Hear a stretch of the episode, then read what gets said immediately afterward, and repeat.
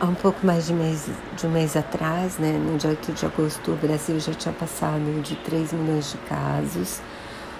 Hoje, quer dizer, a estatística de ontem é que o Brasil tem quase 4 milhões e 300 mil casos, com mais de 130 mil mortes, mas graças a Deus parece que os números no Brasil estão.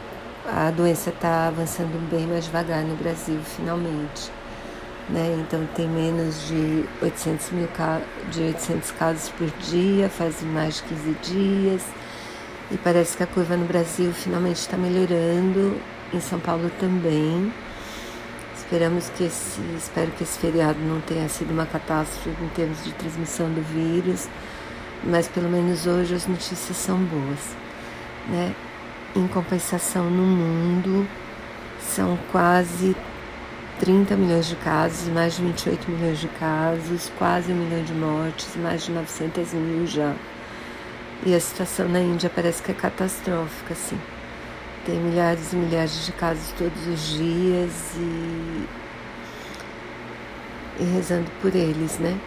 A notícia melhor do dia, eu acho, porque para mim é a vacina mais promissora, assim, pelo menos é que eu tô torcendo, pela qual eu tô torcendo.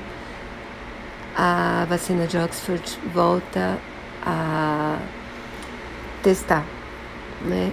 os testes tinham sido suspensos porque tinha tido uma complicação nos pacientes que tomou, dos voluntários que tomou. Tinha tido uma complicação grave, mas provavelmente eles chegaram à conclusão de que essa complicação não teve nada a ver com a vacina, por isso que eles estão retomando os testes. Então, continuo na torcida, porque acho que essa vacina vai ser, vai ser o que vai acabar com essa epidemia para valer, assim. É isso.